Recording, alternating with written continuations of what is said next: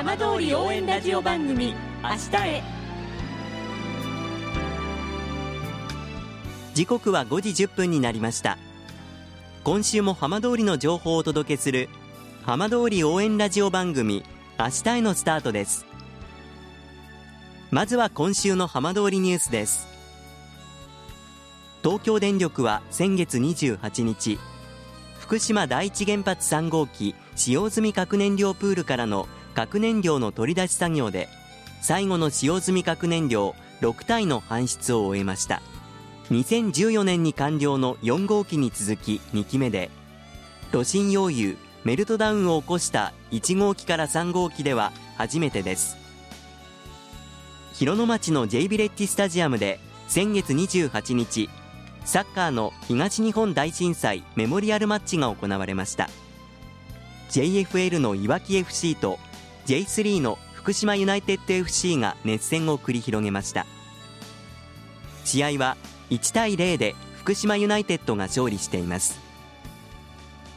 震災からの10年で多くの苦難を乗り越えてきた福島の力強さを発信しました。さて毎週土曜日のこの時間は浜通りのさまざまな話題をお伝えしていく15分間。震災と原発事故から間もなく10年。ふるさとを盛り上げよう笑顔や元気を届けようと頑張る浜通りの皆さんの声。浜通りの動きにフォーカスしていきます。お相手は森本洋平です。どうぞお付き合いください。浜通り応援ラジオ番組明日へ。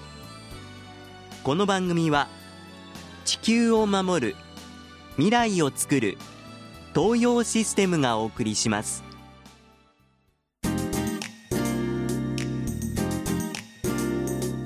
代わっては浜通りの話題やこれから行われるイベントなどを紹介する浜通りピックアップです。震災と原発事故から間もなく10年です。原発事故の直後避難を経験した住民の言葉を集めた朗読劇が今月16日広野町で披露されます。今週はこの朗読劇を主催する富岡町3.11を語る会代表の青木よし子さんにお話を伺います。青木さんよろしくお願いします。はいよろしくお願いします。この番組では青木さんに何度もお話伺ってきましたがはい、間もなく震災原発事故から10年というタイミングになります。改めて今の率直なお気持ち聞かせていただけますか、えー、10年目ということであの10年ですねって区切りですねとか言われるんですけど、ええ、区切りではなくて、はい、まああの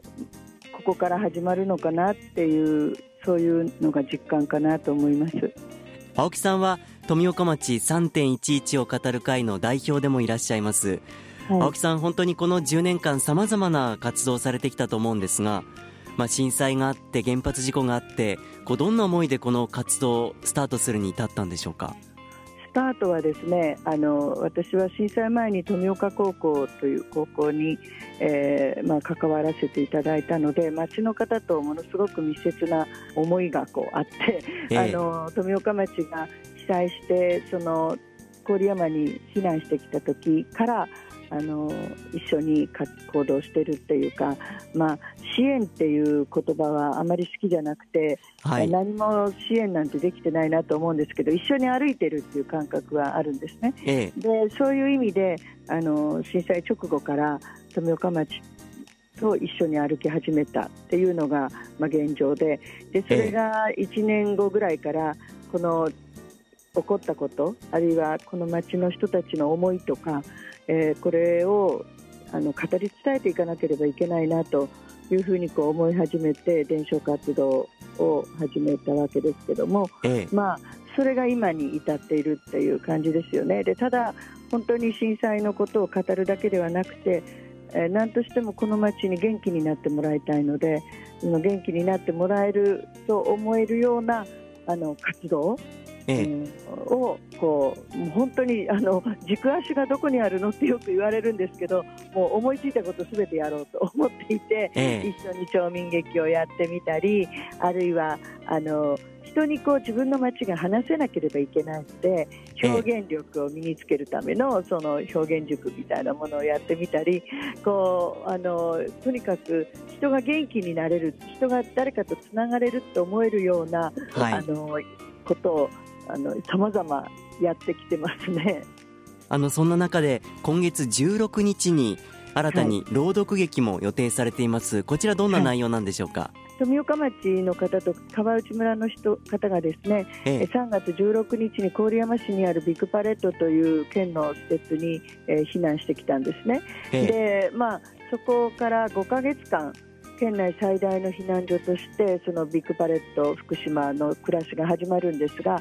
そこでそのもう突然ですねある日突然その、まあ、自分の住み慣れた場所からあの出ていきなさいというかねあの避難しなさいと言われてそこを離れて、えー、でその日から避難者と呼ばれる暮らしに入っていった人たちが、はい、どうやってこの避難所での暮らしを始めていったのかどんな思いでえー、でそこのことがそこが原点になって今の10年に至ってると思うんですね。皆さんそこから歩き始めてるんですね、えー、でその5か月間のあの人々がつぶやいた言葉、えそれをそのまんま記録したものがあの一冊の本になってるんですよ、はい、でその「生きている生きていく」って本なんですけど、え。その本を原作として朗読劇を作って、えー、今回あの、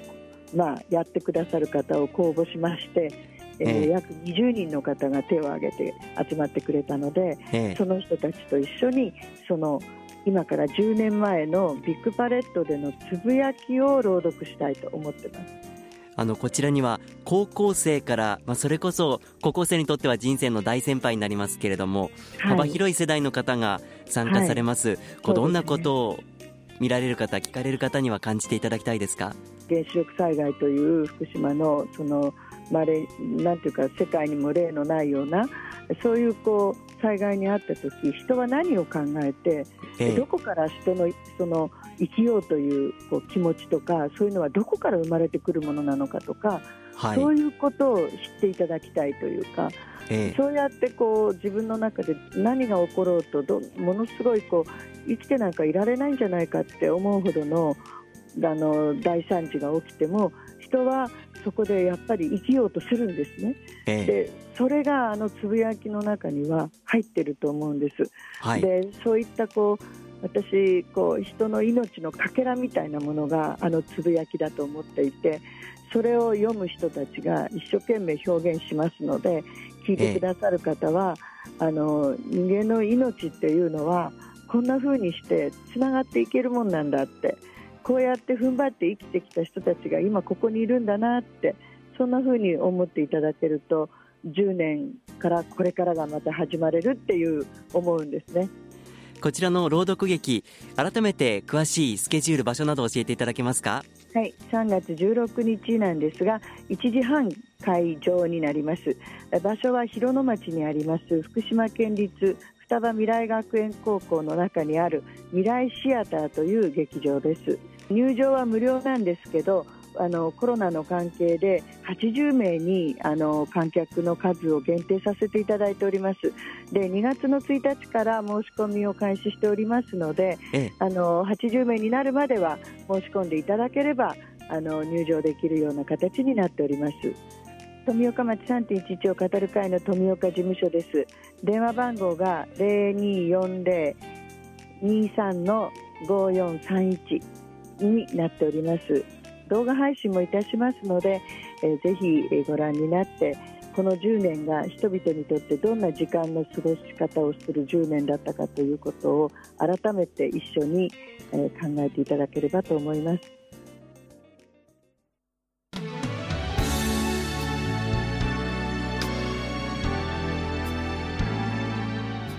浜通りの情報たっぷりでお送りしてきました浜通り応援ラジオ番組明日へこの番組は地球を守る